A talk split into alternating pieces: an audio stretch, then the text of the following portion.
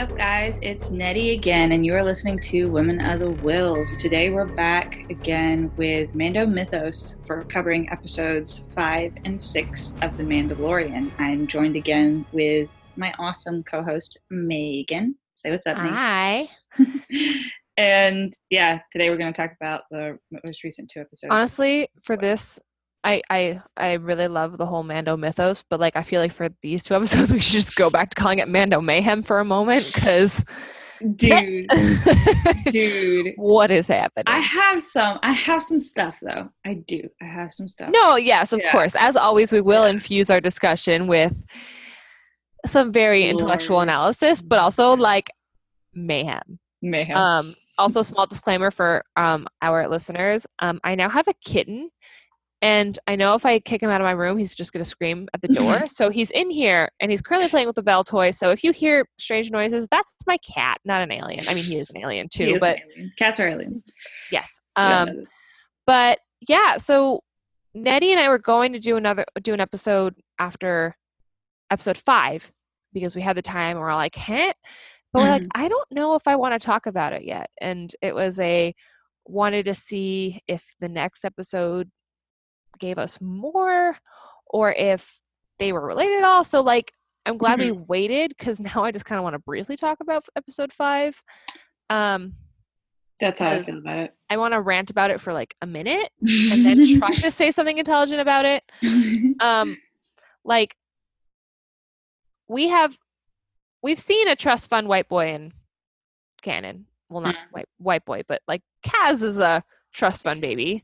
Yeah, he doesn't kinda. know better, but he learns. And right. he, this stupid bounty hunter wannabe was like the guy who shows up on the first day of college without any notebooks or pens and is all like, oh, I just need to pass this so I can go be my dad's, like, you know, no. inherit his company. Like, it was just like, okay, who are you? You're the worst. Um, the best part of that episode was Amy Sedaris being um, Pelly, because yes. like that was that was about it, that and was, the fact great. that the fact that there are pit droids just made me happy. I have often been compared to a pit droid, so I felt a little felt a connection there. Um, but it's just so funny to see the three of them running around like, yes, pit droids. Yes, they made um, me very happy to see them on screen. I literally screamed. I I personally have been a huge fan of Ming-Na Wen for years and years. Um, I, if you don't know, the woman who was playing the um, the assassin they were after, um, her name is Ming-Na Wen. She is the voice of Mulan um, from the original animated film. She um, is the speaking voice for both of the both of the animated movies, and she was the Wreck-It Ralph Mulan, et cetera. Um, she's also she stars on Agents of S H I E L D as Agent May, um, who's literally the most badass female Marvel character ever. Um, but she's also just great with her fans. She's great with, um, she's just such a positive role model. So I was so excited um, f- for her to announce that she was going to be part of um, Mandalorian. I was actually at the D twenty-three panel when she came out and said she was. And I was like, oh my God, dreams come true. She's in all three franchises. What is happening? Um, but I am so disheartened by her role.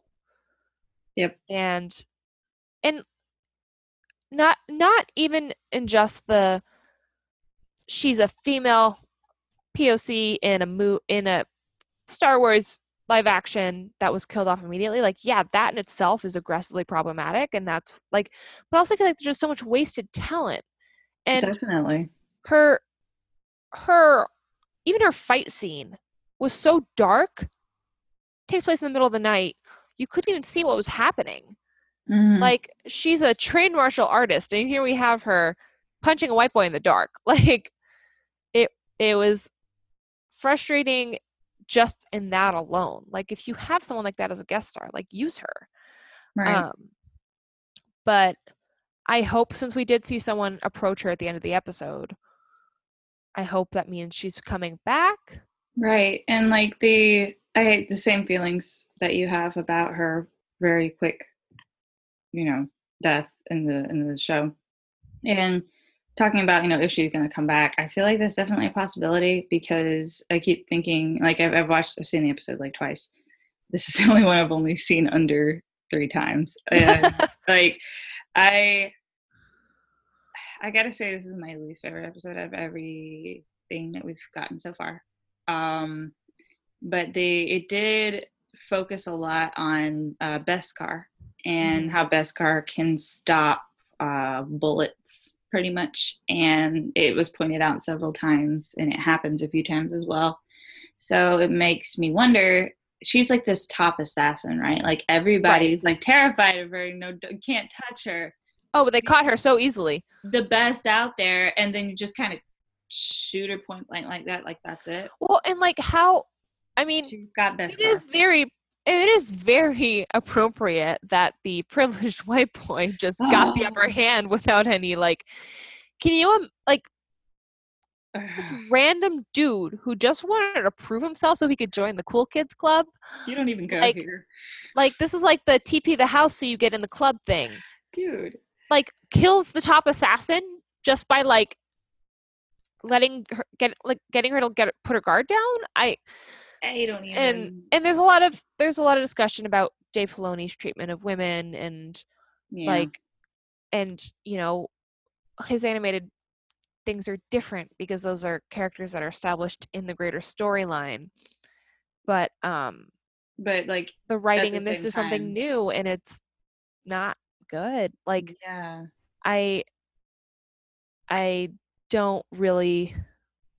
And, you know, the positive things to say about the episode, a lot more character development for Mando, mm-hmm. um, some really cute scenes with Baby Yoda. Um, yeah. I mean, the child being kind of the only comic relief in this episode was okay. Like, it wasn't yeah. really – he was being cute, and mm-hmm. Amy Sedaris in the eighties wig was all like, okay, well, I'm going to be the – strange crazy aunt in the desert who's going to take care of you, but um yeah, just in general it was a didn't really sit well with me, and I don't think it sat well with a lot of people. um mm-hmm. I'm sure it sat well with the middle-aged um fans who've been watching it on their couch at Disney Plus without necessarily analyzing it as hard as we do, but um you know, if you're a middle-aged white man who's loved Star Wars since you were seven, you probably liked this episode because there were Jawas, there was a do-back, there was right, a, gun, like, a gunfight, there was... um, and it seemed a lot more catered to, like, that yeah. audience, in my opinion. And, the, and, like, talking in terms of, like, only, you know, like, people, you know, who possibly don't analyze it as much as we do, that maybe it sat better with them. I, I, true, I guess, but it's like you have I mean, okay. My my my dad, for instance, like again, I watch all these episodes for the first time with my family, and even he was like, "No, this ain't no, this ain't it." Yeah, like, I, I mean, I watch them. I watch like, them alone, so I don't have anyone else's um, yeah, opinion to bounce like, off. But well, not even just that the, not even just the, the stereotype of that yeah uh, demographic, but like if you're not actively thinking about representation when right. you watch things like we are, I don't know if this is gonna like if I I don't know if they're gonna get away with it. Right, and again, like I was to say, like because talking about how possibly people who aren't concerned about like you know the diversity and like inclusion and stuff like that tends to be you know people that are not people of color, and it's right. my my father's a person of color, so it's like he right. he noticed that like right off the bat. And my brother as well. And it's like, yeah, I agree. And it's like, it can't be that easy. You know, I kept, I keep thinking that like, there's no way, like it's, that was too easy. They've hyped her up on being on this show. The actress herself has hyped herself up being on this show for a while. And it's like, but you well, were I, it, like, yeah. I know she's a fan. Mm-hmm. Of Star yeah. Wars, and I know she I know she's a big part of the company, and she's been a big part of the company for two yep. decades, and she was very excited, so yes. that makes me a bit more optimistic that there's more for her, mm-hmm. because I don't even know if she would have let them do this to her character right? If she cares that much. So again, I, I we don't know, and there's hope. Mm-hmm. I know IMDb isn't current, like, or IMDb doesn't really post the whole. Um, I was checking through the um the cast, and they mm-hmm. don't have all the episodes up, so we don't know. They're right. not letting us see that spoiler, but um, yeah. the I'm worried that the people who don't actively think about these things are the ones who make these decisions. And mm. um, I'm the kind of person who is, you know, I, I innocent until proven guilty with everyone. So I got a little defensive when I heard people were talking about how, you know, Dave Filoni's writing. And I was like, don't, don't mess with the man who's made a lot of good things, but like, he needs to be held accountable for it. And right. I hope that it's a learning experience, and I hope that he is held accountable. But and yeah, we'll see how it pans out again, because we don't. Yeah, we don't know. Back. But um, as far as the actual episode goes, do you want to walk through it pretty quickly? Um, sure. Uh, oh, uh, quick fun fact about uh, Ming-Na's character. Uh, her name is Fennec Shand. Um, Fennec is actually a type of desert fox. I don't know if you guys know that. It's yeah. called a fennec fox. And I just thought it was the coolest thing. So I'm like, wait, fennec, and she's in the desert. And like fennec mm-hmm. foxes are like these teensy little critters with these huge ears, and like they look so cute, but they can mess you up. Like, just like you. It's so funny. I'm like, oh, just like just like Ming-Na Wen. Like, she looks adorable, but she can mess you up. um, so that was cool. But um. yeah, that aside, the um, opening of this is like, like pretty much everything, extremely O T. Um, we open to Mando being shot at um, by another bounty hunter out of the guild. I I, I think it was who yeah, is after like, him for the yeah for the target. Time's up, Mando. Hand yeah. over the asset, or you're gonna be blown up. And then he. No, no, no, no, no. The best part, I can bring you in cold. And then, he's like, then he he does this awesome, Mando does this awesome move, and he ends up behind But he's him. Like, that's my line. That's my line. I scream. Um, the, you know, he blows people up mm-hmm. because he's protecting his child. He's protecting child. He's um, protecting baby. And then they land on Tatooine. He actually like does it properly. Like, he calls in and they give him a landing platform and everything. Mm-hmm. I want to point out that this is Mos Espa, not Mos Eisley. Mm-hmm. Um, people are all like, ah, they got. I guess the guess the cantina owner died. I'm like, no, it's a different cantina. Um, my favorite little reference was at the end when she's telling the pit droids where to put the body, and she says Beggar's Canyon. Yeah. Um. Yeah. But um. Yeah. The this they, is so he that was closest to Mos Espa is closer to where the homestead on Luke's farm was, right? Yes, correct. Okay, yeah, that's what I thought. Mos Espa was farther away. That's why, because Luke and Wedge used to fly through Beggar's Canyon. Yeah, mm-hmm. and then yeah, um, the they land in this, you know, in this docking bay, mm-hmm. and a woman.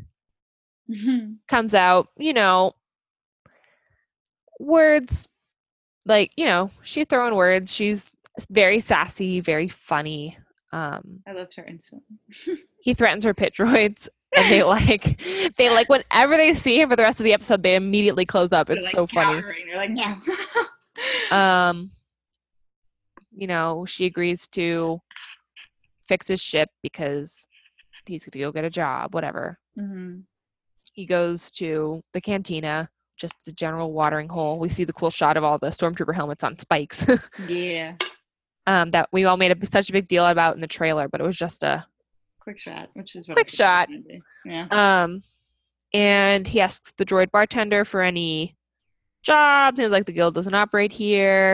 And he's like, well, I need any job. I'm not interested in the guild. And he's like, well, you're out of luck. And then this random ass white boy's all like, hey, you need a job? Be my friend. I need help. And this punk is like, you know, playing all cool. And he's not like, I need help. And he's like, actually, I just need your help so I can get into the cool club. And yeah, it's like the the shot over there, like they're trying to mimic the way Han was presented in A New Hope with that. And I'm just like, yeah.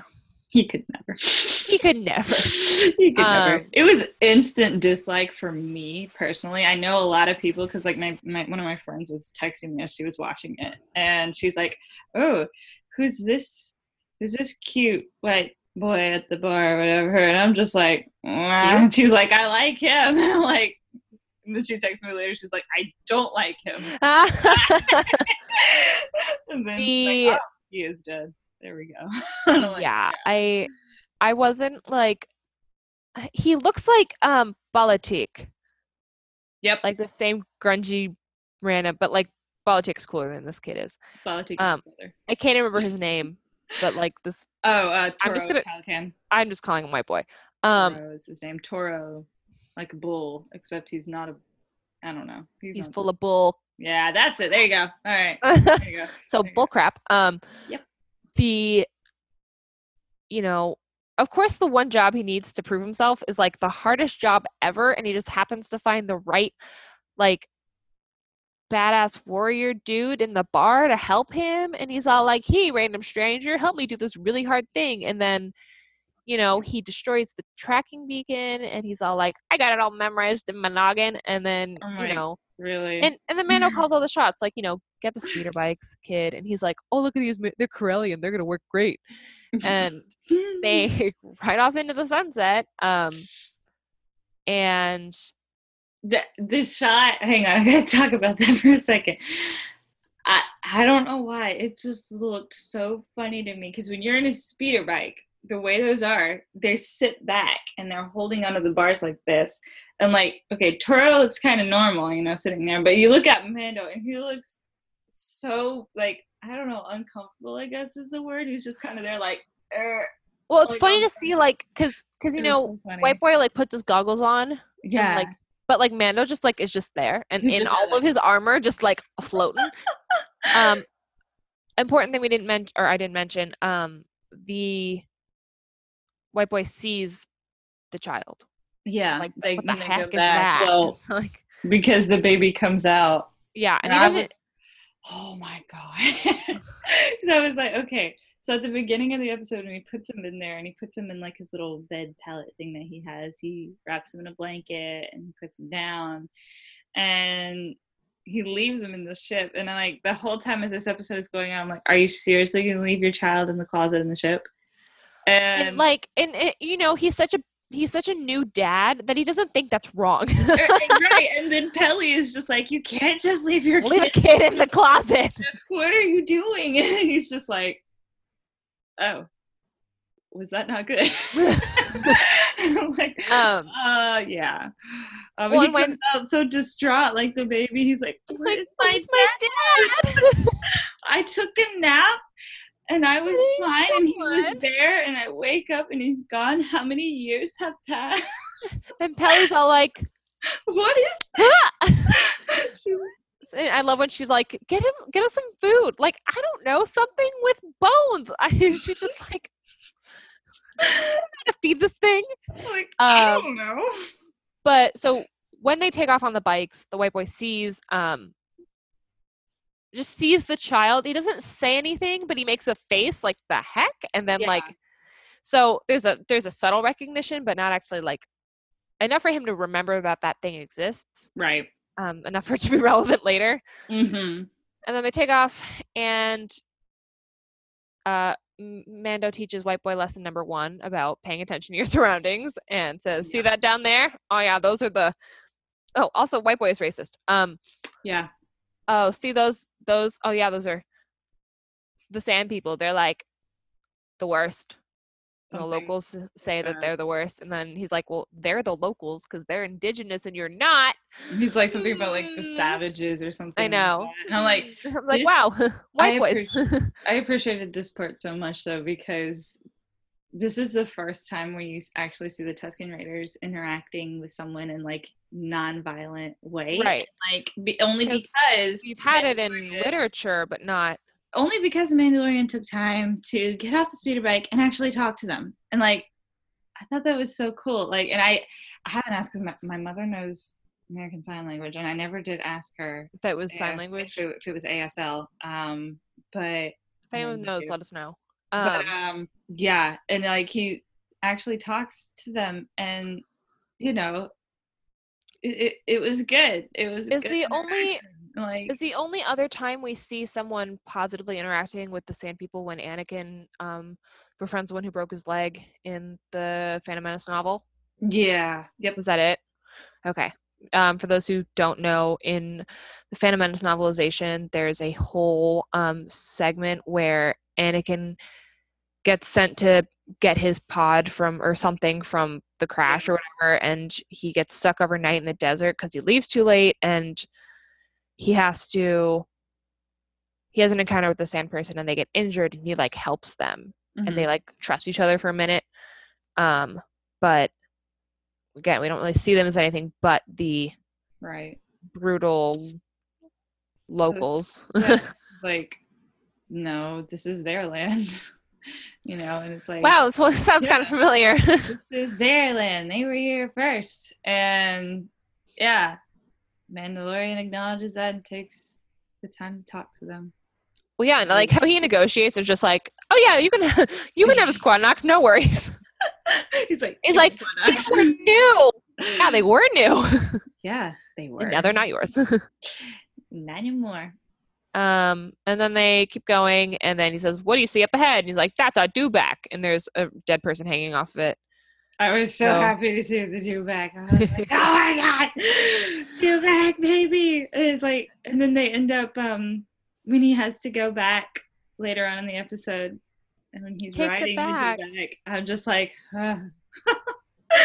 I think I think Nettie should be a galactic zoologist. I love aliens. I love, love the little creatures. It's like, I just love them so much. Whenever I watch anything now, I'm like, oh look, a creature friend I did freak out over. But yeah. So, and then they he gets shot at, mm. but. It's, it's a sniper rifle that's like super modified, but since he has Beskar on, because he just Beskar. Dinged. He doesn't actually get hurt. Um, so sad. If White Boy had gone out, gone out there, he would have gotten shot. One fine. Push him in front of you, but you know it's fine. Um, field. The stuff happens. They end up using these flash grenades to sneak up on. That was really cool. Yeah, it was. Yeah, and I like how they're like, "What? Well, isn't she gonna come?" Like, no, she has the high ground. She's not going anywhere. She like, has the high ground.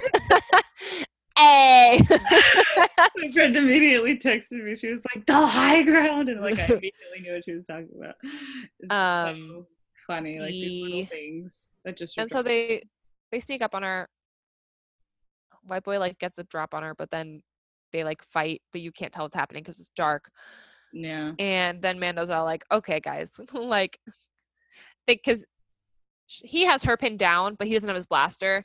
Mm-hmm. So Amanda's like, okay, clap yourself, and then kid, go get your stupid blaster. Like, what are you doing? Yeah, like, what are you doing? And yeah. They have her cover herself, and they all like wait. And then he's like, you need, we need to get the dew back.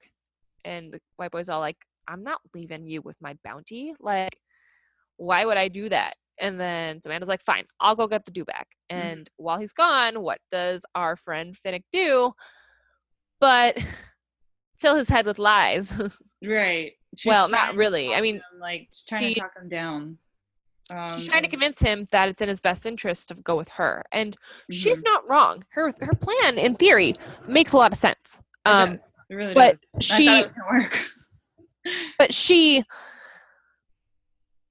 her character is written so that she's too trusting, which is completely like if you were a if you were the one of the best assassins in the galaxy. You don't survive that long being trusting. Random. You don't survive that long trusting random white boys who are trying to get their name. Like, I don't even know how that's possible that she would just get shot like that. Like, it it just doesn't fit in with the character. And she's all like, you know, you know, oh, like I'll, I can get you more money. Also, the Mandalorian, he's a traitor. We can take him in. There's a mm-hmm. there's a bounty somewhere on his head, but also like he has an asset with him.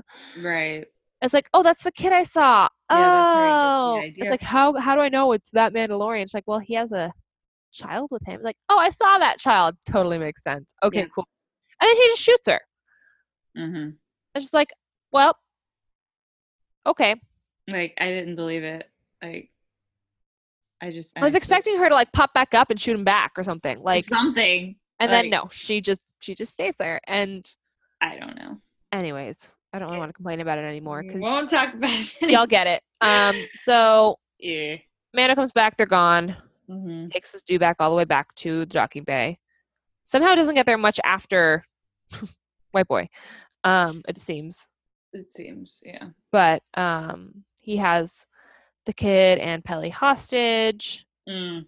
He's all like, "I'm gonna Maybe. take this." Then I'm gonna, bad. I'm gonna kill you. And then he's like, okay. And he puts down his, puts down his blaster, and he has, and the bro has Peli go cuff him. And then Mando's all like, I have a flash grenade behind my head. And she's like, wow, you're smarter than you look.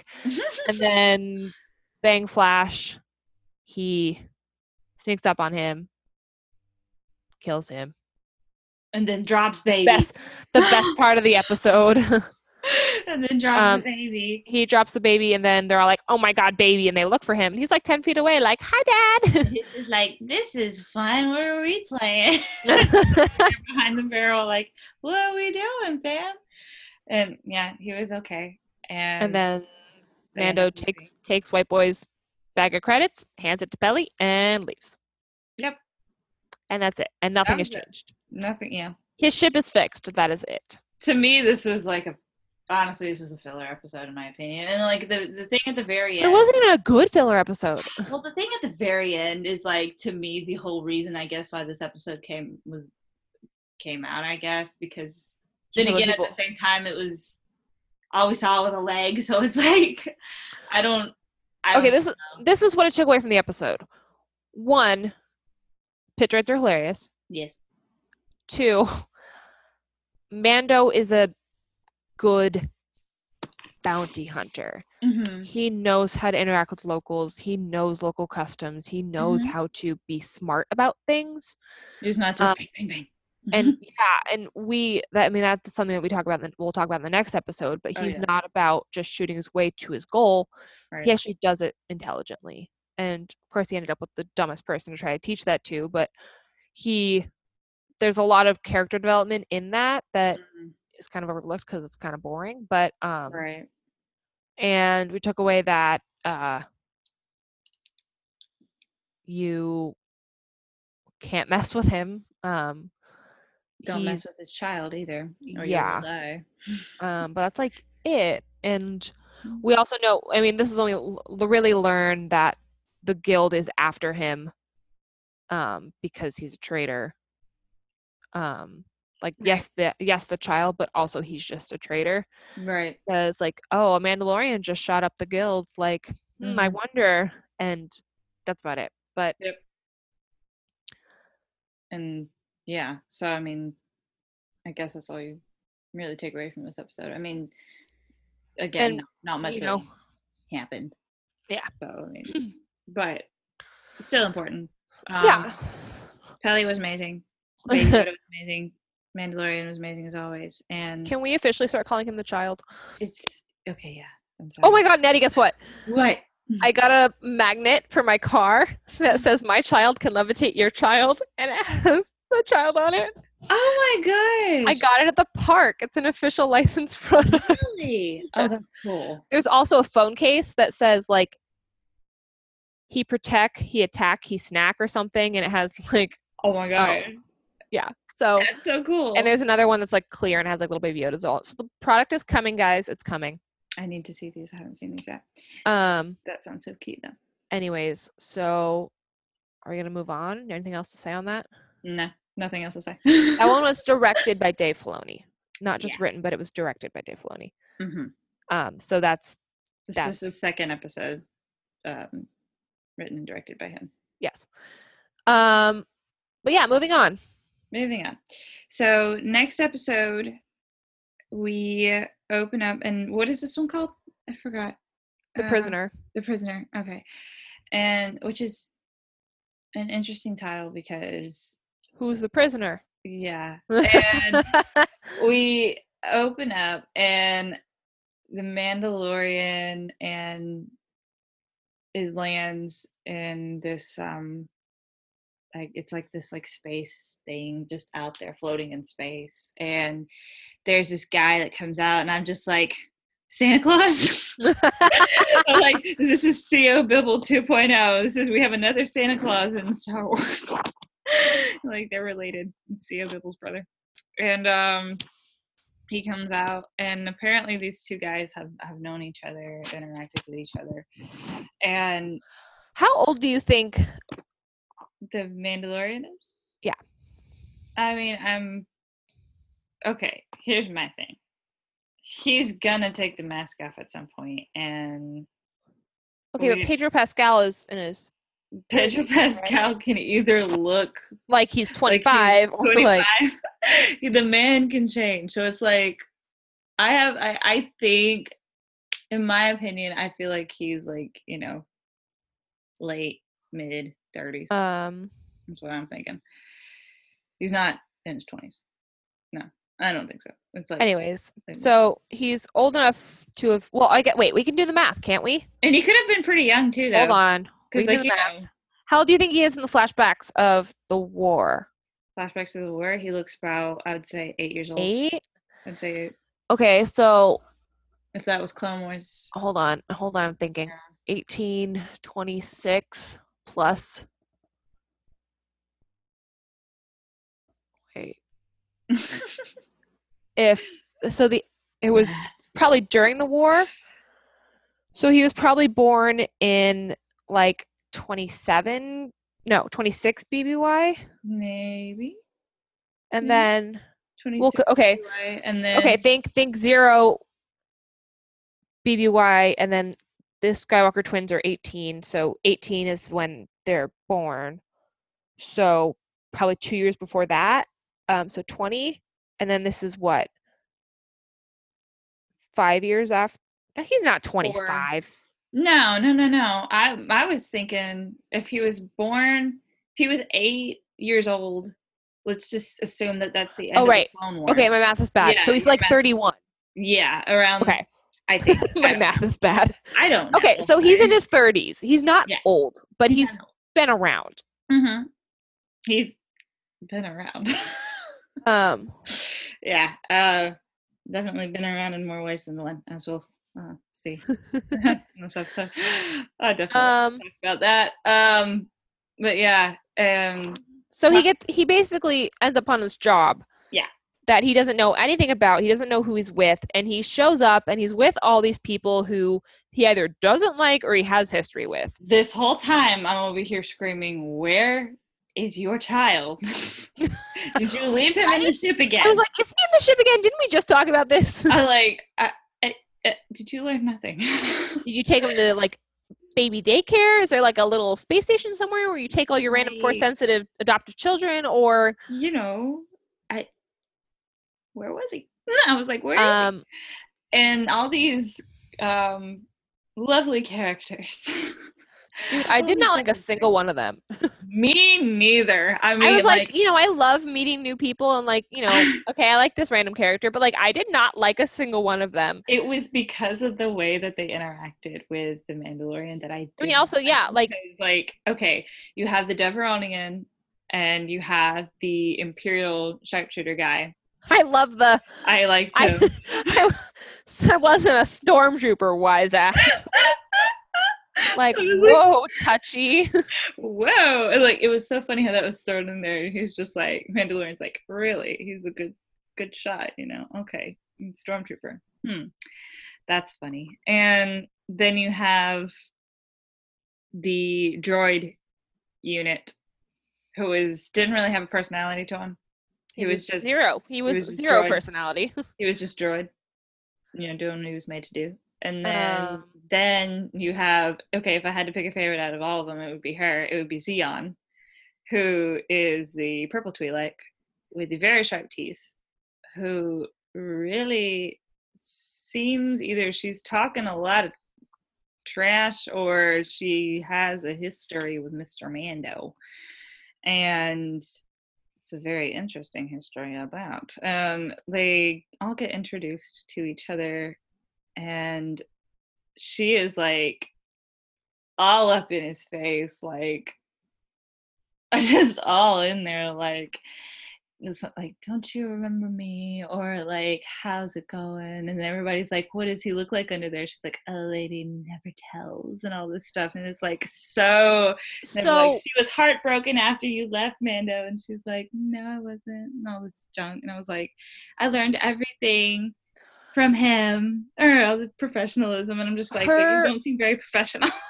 Her character bothered me in several ways. Okay, okay. First of all, you ready for this? I Mm-hmm. I have a lot of opinions about Twi'leks and their culture, and um, so okay. First thing, uh-huh. her Cockney accent. Okay, so first of all, this is Natalia Tena, mm-hmm. who we all know as Nymphadora Tonks. She mm-hmm. was what's her face in Game of Thrones. I did not process that this was her yeah. until I saw the credits. Same. But so before I knew it was her, I was like, why does she have a rough British accent? Because in canon, British accents are indicators of core imperial world. core worlds mm-hmm. and the upper class. Right. So I was like, okay, what's with this weird? Because we don't know anyone else who speaks like that, right? A Twi'lek that speaks to the Cockney accent? Don't think yeah. so. Don't think there's one of those. I mean, like, especially because the, well, the, the accent that um, the accent that we we know of Twi'leks is a, kind of a French Canadian accent. Mm-hmm. And um, again, though, it could be because they're the second most numerous species right, in the galaxy. Right. So I mean, uh, most so likely it's, le- it's less about yeah. like her not being from directly from that culture, but like, where did she get the Cockney accent? Well, and that shows um, too in her character. She's very far removed from. She's very wild. The Twi'leks that we know. Um, of. Second, second of all. I'm so tired of them sexualizing Twi'leks. It's fine. It's yeah. fine. Um, for yeah. those who don't know, Twi'leks historically have been used as sex slaves because, mm-hmm. yeah. Um, yeah. So that put me off. Also, the knife throwing seemed really out of place. I enjoyed it. I mean, like, I, I it was cool, but I was I, like, I liked it. Crazy, like, hypersexualized Cockney Twi'lek who throws knives seemed just very far removed from the Twi'leks we know. Right. And they, again, I think that was part of the point. Like, I mean, y'all know that Hera's my favorite. Yeah. So I was imagining like Hera, like meeting her and being like, what are you? Like, are you, you need to get your life together. What is this? And like, yeah, I, it, it reminds me though, because like we see Twi'leks, like, like we've seen it notably, um, what's his name from Jabba's Palace, who's like, you know, far removed from any Twi'leks that we know. He's like ugly, disgusting. Bib Fortuna. Yes. Insane. And then like other than that, then you have you have like you have Hera. Ula, you have Hera. Ula, and then then you have this. And well then the other random Twi'leks you see hanging on people in bars. Right. And again it's like obviously they're not all going to be the same because you know everybody, you know, different, different personalities. It's a big galaxy. But I agree with that part of her character. I didn't I didn't really care for that because, you know, we see that all the time. And I, again, she, uh, she was the only female character in this show, in this episode. Um, don't know how I felt about that. Um, but yeah. Yeah, and like, no, she's not. Oh. This fighter pilot at the end, but anyways, um, oh yeah, we can talk about that later. Um, oh, yeah. Anyways, they have this stupid mission to rescue this prisoner from a high security Republic transport, mm-hmm. which is dumb in itself. Well, okay, because like at first when we were talking about that, I'm like, is it like an Imperial that they're trying to get out of there? Like, because that's what I was thinking. Because they were talking about how it was kind of misleading at the beginning, because they were talking about it being like a high-profile target or something like that that they had to get out of there, and that's the whole. I guess that was the whole point, because this whole setup was intended to literally set up Mando, right? This whole thing. So I mean, it makes sense, but I was uh, I was kind of like, you know, like who is that? Who's in there? Who's the prisoner that they're trying to? Well, and then and they, you know, they open it. They open up the freaking cell door and it's just another stupid Twi'lek. It's just like this dumb dude with like this. I mean, okay, all of the men in this episode are trash. They like are. Besides Mando. Except Mando. I mean, even Santa Claus is trash. Santa Claus is um, very trash. Like, what? So they break into this prison. They have a stupid plan that they just go for. They don't really talk about it. They're just like, okay, this is the plan we're going. And then the droid's right. all like, your ship sucks. And then they like... And um, they all go down while they're on their way to like the transport thing. And they're in the back of the ship. And... it ends up being, I don't even, it's something, they, they talk about Mandalorian's mask, and then they end up kind of ganging up on him and trying to take it off. I'm like, don't, don't, because like, I, I want, it really looked to me, I was scared. I'm like, please don't take the mask off him, because like, that would be just awful. Like, do I want him to be unmasked? Yes. But like this, no. No, this was quite horrible. They were m- literally like making fun of like him and his beliefs, you know, that he had, and just the way of life that he lived. And I was really sad. I was like, this is terrible. You guys are all terrible. You guys are all trash. I dislike every single one of you. And then they tried to force the helmet off of him, and somebody ends up bumping into a button or something. I don't even remember how it happened. Yeah, he like he like yeah. the Mandalorian and the Devaronian like get in a fight, mm-hmm. and then he like hits the button that opens the door. Yeah. Um. Do you want do you want some cast fun facts now? Sure. While we're talking about the crew.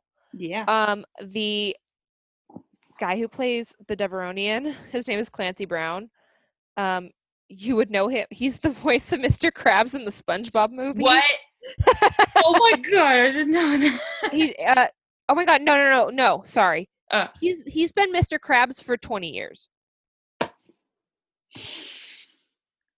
he's been, he's been Mister He's been Mister Krabs since nineteen ninety-nine. Oh my gosh, you guys have no idea how much I love SpongeBob. Okay. oh, he, oh wait, he's also.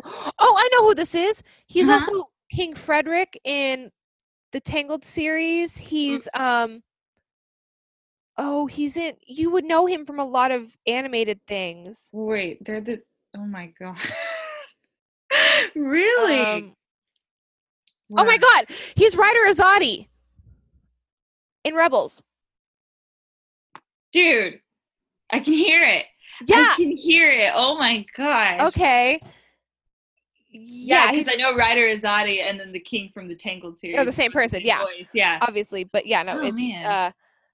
uh okay. So we know him. He's another Star Wars veteran. That's cool. Oh my god, Sophia cool. the First, The Flash. Oh wow. Uh he's done a lot of a voice lot acting. Of animated a lot stuff. Of voice acting. So this is like But a- yeah, he's been Mister Krabs five ever. That's um, so cool, and I did not know Mister Krabs. Wait, wait, wait, wait. It's funny because he's wait, red. wait, wait, wait, wait, wait, wait, wait. He was Savage in Clone Wars. I can hear it. Oh my god. Um. Oh my gosh. So, anyways, another an Star Wars veteran. Resume, you have there, right? Sure. Wow. Um, so, and then the guy who plays um. Amanda uh, Mayfield mm-hmm. is um you would know him from a lot of guest stars and a lot of live action stuff. Um nothing Star Wars. Um but I guess he was a recurring character on Breaking Bad. Yeah. And um the guy who plays the brother prisoner dude. Mm-hmm. I forgot. Also no Star Wars, but he's Mando on Sesame Street. That's ironic. Wait, what? He was also a recurring character on like The Good Wife. Um, oh. And then did you notice our cameo, um, our other Clone Wars cameo? No. Because I didn't until I read the until I read the credit. No, I didn't until I looked on IMDb and I was like, he wasn't in that episode. The Republic soldier who's in the control room, mm-hmm. that's Matt Lanter. That's the voice of Anakin. It is. It is. Oh my god! I didn't like look at his face because I was too distracted by like everything else going on, but that's Matt Lanter, dude. So I they brought I'm I'm sure Dave was like, "Hey Matt, help," and then he just showed up. Like, I'm sure it was just a like very so cool. Um, but so yeah, Matt Lanter is the voice of animated Anakin. Um, mm-hmm. But thought that was really funny. That is funny. Um, I didn't know that.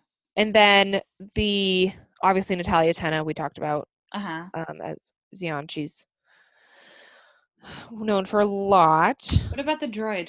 Was the droid, droid the droid was voiced by Richard Ayoade, who is a another just T V actor. Oh, okay. He was the ice cream cone in the Lego Movie too. Uh, okay. Just like a lot of like. Um, he was the. Ice oh, he was he was recurring on the I T Crowd. Ah, okay. Um. Okay. Just another like different voice acting and T V spots. Um, but and then the last three cameos of course are um so it's Dave Filoni, Rick Famuyiwa. I can't pronounce that. I'm not going to try. And Deborah Chow. Um, yep. So I think they're just three like director buddies. Did you get their character names? Yes, uh, tra- Trapper Wolf, Jib Dodger, and Sash Ketter. Guess which one Dave Filoni was. he, um, I as soon as he came on screen, I was like, "Oh, hi, Dave." It like, took me a second. I was like, "Oh my god!" As I was looking, I'm like, "Wait, wait, what?" Um, that was the coolest thing. I was freaking out, and my parents were like, "What?" um who is that? And I'm like, it's Dave Filoni. Obviously um Deborah Chow, she's gonna yeah. direct the Kenobi series. Um she directed chapter three Mandalorian. She directed she's That's going to direct chapter okay. seven. She is? Yep. I didn't realize she directed Series of Rain. That's fine. She direct yeah, so she's She directed Jessica Jones. Yeah, so she and then and then Taika Waititi is doing the last episode. Gotcha. Um, okay. and then, I did not know she was doing two episodes. Yeah, she's doing a second one, and then um, that's fun. Bring Bryce Dallas Howard back too, please. Please. For the next episode. Um, Rick Famu Fayu Fayuwima. Rick directed episode two and this episode. Yep. So um, they're just director buddies who made a cameo with some pilots. So, um, yeah. Super the... cool. Anyways, so pretty impressive. So cast. Where were we? Um, that was cool though. Um, okay. So, oh yeah. So they find uh, the child in the closet.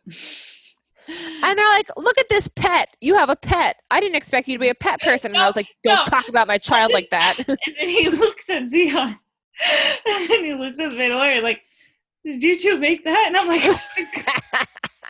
I'm like, how did, do you see this? And then do you see them? How would that come from? Okay, that's fine. Unless, you know, you take off the, there's this funny comic, by the way, online where I think it's, where the Mandalorian unmasks and Omera is there and she's just like looking at him for a second and he's like, "What, is this not what you expected?" And she's just like, "No, it's fine." And then there's like a thought bubble above her head of a Yoda with facial hair.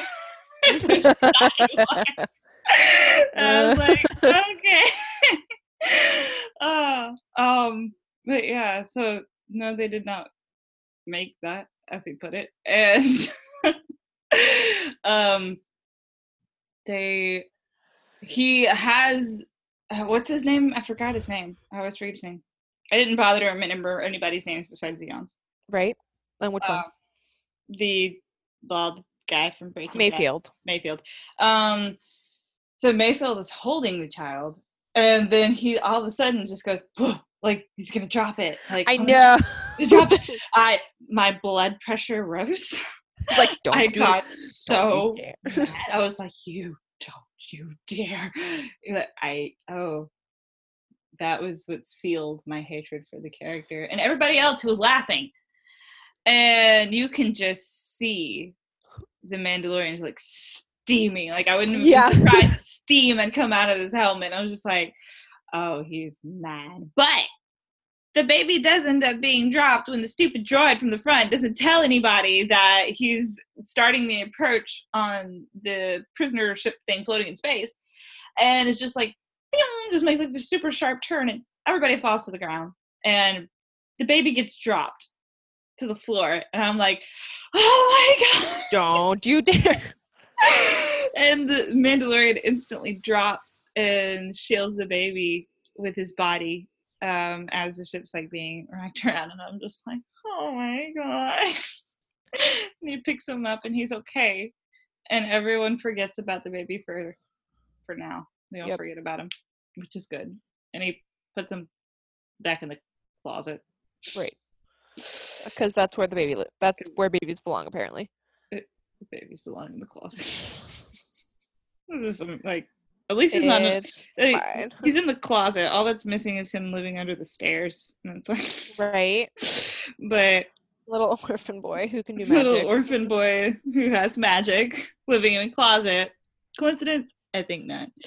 Wow, um, he's Harry Potter. Yeah, you're a wizard, baby.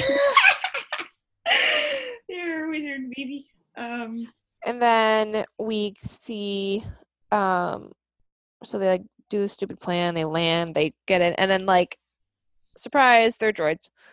And yeah, Mando? well the Man- ship was only supposed to be manned by droids.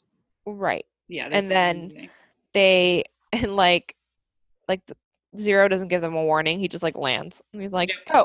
oh. We're here. Get out. And Go. um, and you know how Mando feels about droids. So mm-hmm. he just goes like bonkers yeah. on these droids. Um, it was very funny though, because they get out and then they're like, here come the droids. All of a sudden Mandalorian's not there anymore and they're just like, where'd he go? And then he turns the corner behind the droids, come walks this way, and I'm just like, yes. And like slices their ankles and all this kind of cool fighting. And d- it's really cool, and they're like, damn. He's in trouble for a hot second there though. Yes, he and is. Then everybody's just like, no, stay back. Like, no. And, like, you know, that's where, like, you're like, okay, like, I really, again, I hate these guys. But he well, and we talk guys. about how, like, Mando keeps getting his butt kicked, mm-hmm. which is true. But I think it's also, I, I don't know, I think it also goes to show that you can get your butt kicked but still be a yeah, like, world-class warrior. Like, he's, he's not, not invincible. Yeah, he's not perfect. He's like, still like, you know, like Vader, no one can touch me, I am right. invincible. Yeah, no, he's not that at all. And so I appreciate that, because it's not like this yeah. you know, dignified, untouchable. No, like literally this guy was rolling around in the mud a few episodes ago. So it's like, right. you know, it's it's funny. It's and it's very human. Right. And they continue their walk through the prison block, go to the control room, and whoops, there's an actual person there. Matt Lanter is there. And there's a person, and Mandalorian instantly is like, whoa, no, no, no, no. I was told that there were going to be droids on this ship. No one said anything about there being people in here. And he gets visibly freaked out. He's like, no, no, we're not doing this. And the other, I forgot his name again. What's his name? Bald Mayfield. Guy. Mayfield. Gotta remember that.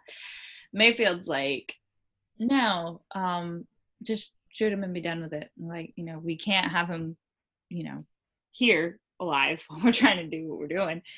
And guy ends up pulling out a distress beacon thing that he has. All he has to do is press the button, and the New Republic will come flying to his rescue in twenty minutes. Make sure to specify that. Well, that can happen in twenty minutes, but um, anyway. Correct. um, it they um have like this standoff there for a while, because Mandalorian's like, no, we are not killing this guy, and he turns around and he actually talks to the guy, and he's like, what's your name? And like, you know, he's like, okay, he's like, I need you to put the talking very calmly, trying to talk the New Republic guard down and make him cooperate, because again Mando's just like, he doesn't want to kill this guy. And everybody else is like, well, why not? You know, and it's eventually it ends up being all of a sudden you see this knife go in his chest and the guy falls to the floor, and it was Zeon, and he just like, dies. Uh. And I was like, I, mm-hmm. Okay. You, you did that. You did that, and Mando did not like that. Um, but there's I mean, nothing that he can do about it. Right. So they do and then that. What happens? Lo and behold, he already pushed the button. Yep. So fat like it, that did. And they end up getting out of there and find the cell block where their prisoner's being kept at, and it ends up being Zeon's brother. Um, and they get him out, and there ends up being, I don't remember, they end up locking. Yeah, turning, they just like shove him in and then yeah, lock it. They turn on him, they shove the Mandalorian in the prison gate thing, and they lock it and they leave. They're just like, bye. Like, haha. Yeah. And, you know, we got him. And no, that doesn't happen. And this guy is so smart. Like, he thinks so well on his feet, just like so quickly, and is able to figure out, okay, I need to get one of these prison guards over here. I he gets his like extension cable thing, pulls him in towards him, cuts the arm off, takes the arm, takes the smoke thing, and then unlocks it from the inside. And how do how do you activate the connector thing without being a droid? I don't know. Maybe it's like they, you know, he like made it spin. Yeah.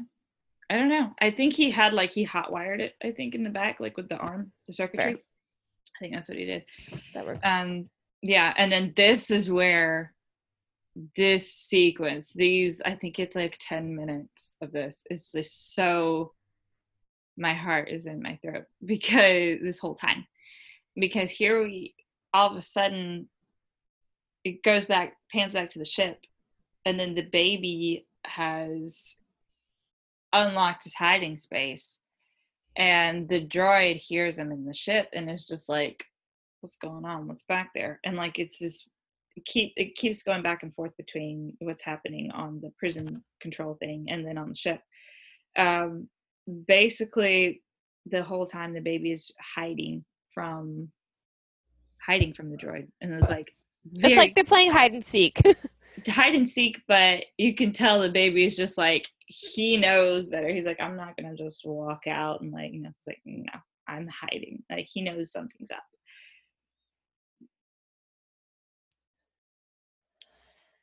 And he kills the droid.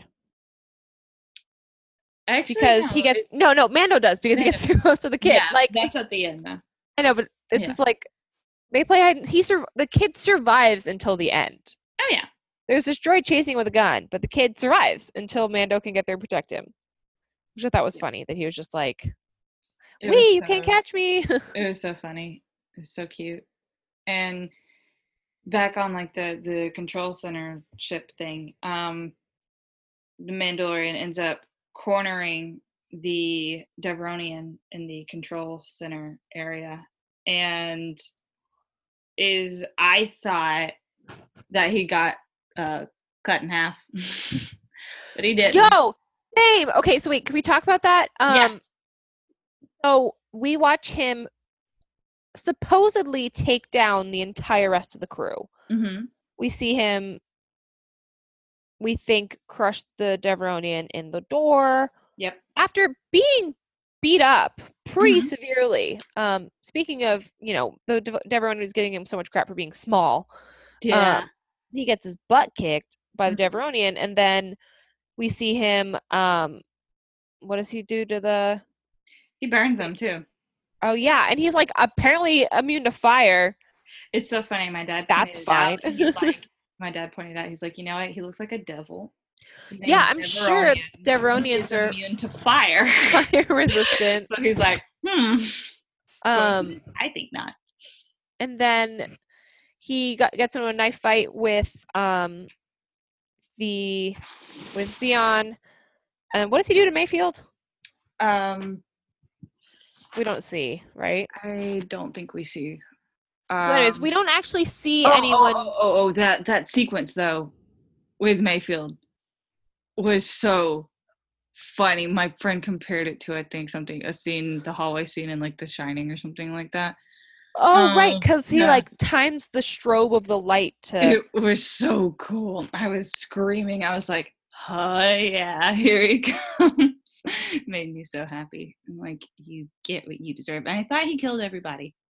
Yeah, we think it looks like mm-hmm. he kills everybody, and he's all, um, you know, being all scary and stuff. But then at the end of the episode, we find out that he did not kill anyone. He didn't kill a single thing besides the droid. Besides the droid. So, you know, for him being a bounty hunter, he doesn't kill that many people. Well, because it's okay. He's changed a lot because from where we see him in the first episode, he kills two people instantly, just right there on the spot in the bar. Right. Like, and then, if and it wasn't even that big of a deal. And then here, he doesn't kill anybody, so he's changed character development-wise a lot. Yeah, he has. Um, and it's because which is of awesome. The baby. Yeah, right? Mm-hmm. It's because of baby. And he's gotten he, shocked. He's gotten shocked. Which is, it. I mean, and it's, but it's, it's even more impressive. Isn't it easier to not kill than kill? I mean, it, he goes through the effort of, of imprisoning them. Yeah. Instead of just m- killing them all on the spot, which he could have done. And he finishes um, the mission as it was supposed to have been done. He delivers the prisoner back to where the prisoner was supposed to be delivered to. Right. Um, which is hilarious because he booby traps it. Yeah. um so all in all, I mean, the basic sum of the story is he joins this job with these random people. Mm-hmm. They stab him in the back. He escapes, stabs them in the back. Yeah. Brings back his prisoner to collect his bounty, drops him off, and then rigs their Tra- rigs a tracking device on the prisoner to have the New Republic show up. Mm-hmm. And New Republic just blows him up because he knew they would send their gunship after him. Mm-hmm. So he knew that the New Republic would be on the defensive. Yeah, and he knew something was up. And yeah, so he gets his money. He kills literally everyone. Well, no, he imprisons literally everyone. Imprisons everyone. Doesn't I mean, he go. Probably, I mean, do the people in the hangar die, maybe? Yeah, because everything gets blown up. So so they, you know, and then we see our friendly X-Wing pilots. I also like, the, it's our first, like, X-Wing, X-Wing. Yeah. Yep. Um. And then he flies away with baby, and he gives him the little ball off the end of the... He unscrews it and gives him the little ball. He has money now. Go buy him a toy. I know, right? Like, like come on. You gotta be a better dad than that. My cat has more, more toys than you do. Go buy him a toy and buy him a proper bed. Um. So yeah, I mean, that's basically the sum of it. It was a wild episode, and like, it. It was fast-paced. Weird to me how little I liked the character, but how much I liked the episode. Mm-hmm. And that was the point. To like these people are awful. For, yeah, to end up rooting for it, it shows like the difference. And I was talking to uh, my good friend um, Jonah Marie from mm-hmm. Wookiee Gunner and Geeky Bubble Pod, and we were discussing like the differences between his interactions with these people versus what we see when he's with another large group of people in episode four, where he's on Sorgan, and it's a really big difference because it's they're very clearly juxtaposed against each other. You have all these bounty hunters, all these people in this episode who are extremely they are what the Mandalorian is supposed to be.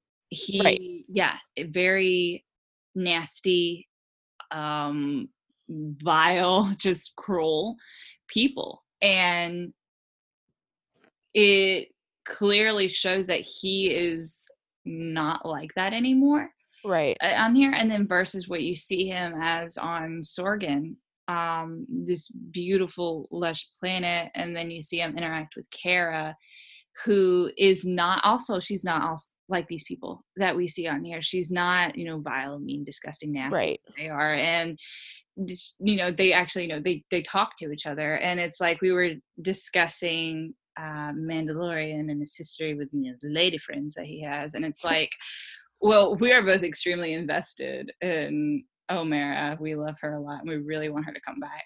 Right. And talking in terms of the differences that we see when he interacts with her versus um, Zeon in this episode.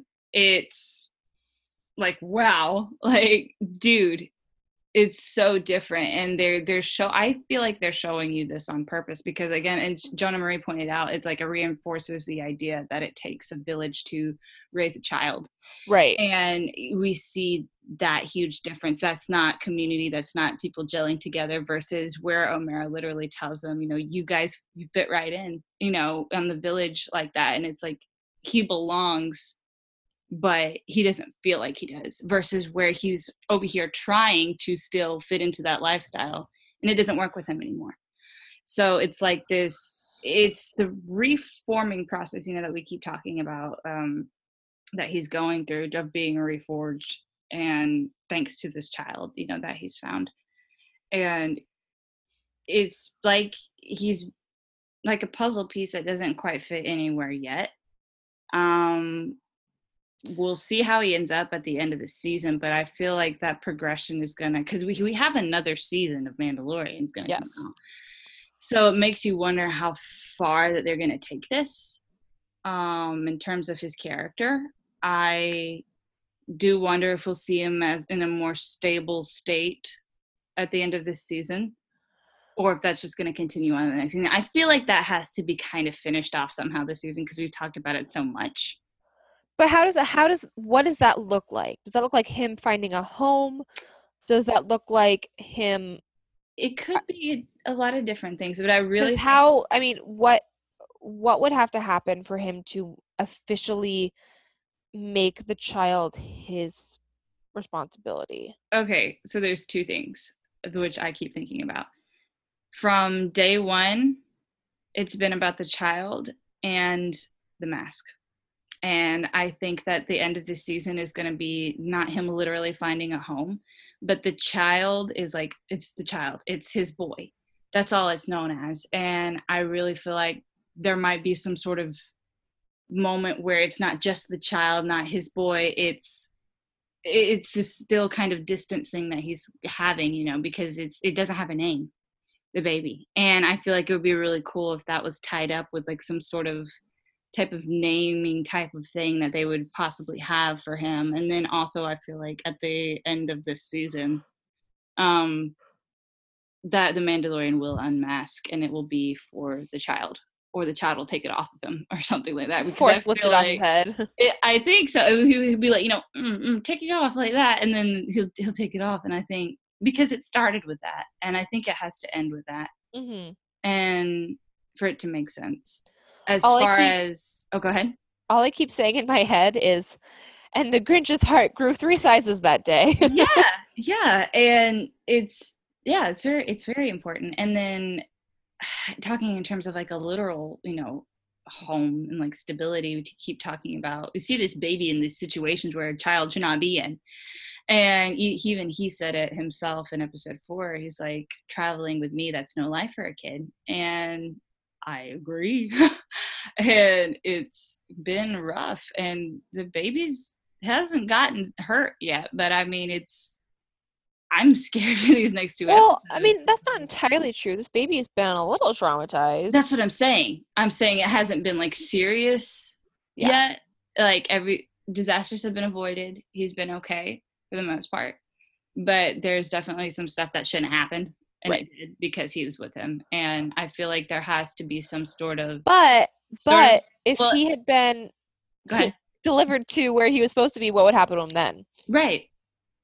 You know, so it's, there has to be some sort of stability achieved at the end of the season, I feel like, because this whole time it's been them on the run, and it's been because of the tracking, the bounty on the child, and now it's become the bounty on the Mandalorian.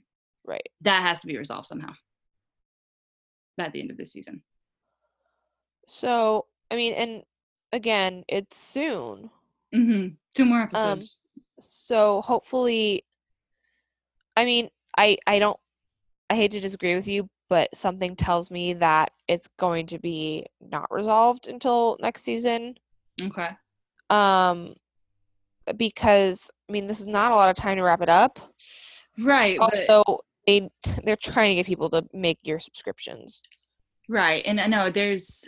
Okay, so here's my thing, because Dave Filoni has a hand in this. I feel like mm-hmm. it's going to be a two-parter. Um, these last two episodes, I feel mm-hmm. like they will be. Uh, you know, because season finale, and Dave has never failed to disappoint with the finales that he's given us. And questions have been wrapped up uh, in in those series, but at the same time, it's different because those have been series that have been much longer. And with a lot more characters, a lot more action going on. Yet that still is able to be wrapped up. Here you only pretty much have two storylines that need to be wrapped up. So I feel like they could feasibly do that. But like, what about like... but what about next season? Yeah. yeah. I mean, like, what's the plot going to be? I mean, is the child going to be part of the next season? I would... I mean, unless the, he finds another place for the child to live. I would think so. I mean, um, I, I, from a marketing standpoint, they need to keep this child around. Yeah. I would agree. And a but, lot of people are speculating he drops him off at Luke's new Jedi Temple um, that, at the end of the season. I'm like, I don't know. I mean, that. It could. What if... Are there any odds at all of the child ending up in episode nine? I don't think so. Because okay. I, I think... So what happens that it, he has the child? Been, yeah. He's not in episode nine. So what happens to the child? Because that's not that far after this. I mean, it's twenty-five years after this. Yeah. So I feel like he'll be a plot point for the next story too, for the next season. Uh, um, not necessarily a plot point. I'd say not, not as, I wouldn't say not as central. I feel like it, uh, there's another thing too that hasn't really been wrapped up or addressed is the baby's force powers itself that he has, because we don't even see nobody else, as far as we know, knows that the child has this power. Like, I mean, the droid does, but then he got killed. Yeah, he got killed. Um, I like how the baby like looked at his hand, like, "Did I just do that?" Oh, that was my dad. Oh, thanks, Dad. I was trying. It was so cute. He's like, "Okay, my last stand. I can do this." But now it ends up being ends up being Dad. Um, but yeah, they. I feel like. I've, several things need to be addressed in these last two episodes. The tracking and the bounty on the baby and the Mandalorian and the force powers the baby has. I feel like those definitely need to be addressed before this season ends. And hopefully it will. I mean, we have two... So we're probably just going to do one more... I mean, we don't know if we're going to do another episode on Wednesday. Probably not, right? We're going to try, I think. It depends um, on what Wednesday's episode looks like. So yeah. They're releasing the episode on Wednesday because episode nine comes out on Friday, obviously. Yes. Um. So we're going to see what that looks like. If it's something that isn't resolved, maybe we'll wait until the next one. Um. Or if it's a complete episode, we'll try to fit it in. Right. Um. We're going to try to release a lot of content this week. It's going to be a big week for Star Wars. So... Yep. Um, also, we're going to try to talk about the Kylo Ren comic, too. So who knows what we talk about. You guys are just going to get, like, seventeen thousand notifications. um, yep, we already have an episode out from yesterday. Uh, me and Tammy got the chance to talk Rise of Skywalker spoiler edition. Yes, um, I was not anywhere near that. Don't tell me anything about it, but go listen to it. yeah, yeah, it was a lot of fun, a lot of good discussion, and a lot of good points that were, if you don't want to listen to it, don't worry, that's fine. We're going to have another discussion, hopefully. No, we will have another discussion uh, pre-Rise of Skywalker, non-spoiler edition, um, hopefully with all of our, all the co-hosts on at the same time. Because your girl does not do spoilers. I have succeeded so far. I have five days. I can do it. Me and Jerry are like, spoilers, give them to us. I have not even watched the most recent T V spot, so. Oh, girl. Yeah, yeah, I haven't. Ooh. Um, I'm, yep. So it's good. we we have a lot to. I mean, and it. I'm. It's gonna be. Luckily, I have this group of women to talk to these things about. So we can hopefully make some connections between Mandalorian and episode nine. We can make connections yeah. between lots of things. And um, there's a lot going to be a lot to talk about post episode nine, because you know yeah. a whole movie's coming out. A whole movie. About Think about this. This is going to be, you know, eleven percent of this the Skywalker saga. Like, just this is a huge chunk of Star Wars. It really is. And it's wrapping up nine entire films and a few extras. Like, I'm so excited. Oh god, my brain hurts just thinking about it. I might be dead. We might all be dead. Who knows? We may just Who knows? You might not get anything from us anymore. We may just be gone. Oh man. But I'm really excited. And Me again, too. You'll hear from us again before episode yes. nine comes out. So go ahead, and I think that's all we had to say for for this episode. Yeah, I think so. Um as always, thank you guys for listening. We are we're we're excited. Um very excited. It's it, it's Mandalorian's been a been a ride, so it it's really interesting to see how it's going to pan out, but um yeah, if you guys have any thoughts, don't hesitate to reach out to us. Um we're trying to be a bit more active on Facebook. Um we are Women of the Wills on Facebook. You can find us on Twitter, obviously. I'm Meg Meg Pen Pen. She's Nettie underscore Nerf Herder, but we are not on Twitter, so don't talk to us there. I actually am. Uh, I th- wait, you were supposed to go offline yesterday. I was. Whoops. um, Nettie is. Oh, she, yeah. Yep. Yep, I'm going right. offline after the premiere. I just want to see the stuff leading up to it, and then afterwards, I'm off. I'm off. Um, I got to, I was on Hollywood Boulevard at four o'clock in the morning on Saturday um, for nice. a pin release with my girlfriend. Yeah. And uh, we got to see them build the red carpet. It was really cool. That's cool. Yeah, I've seen um, pictures online. So that's the, gonna be fun. We will talk to you guys. Be back very soon. Yep. Um, so go ahead, signing off. Um, I'm Nettie. I'm Megan. And we will see you guys next time. May the force be with you all. Bye. Bye.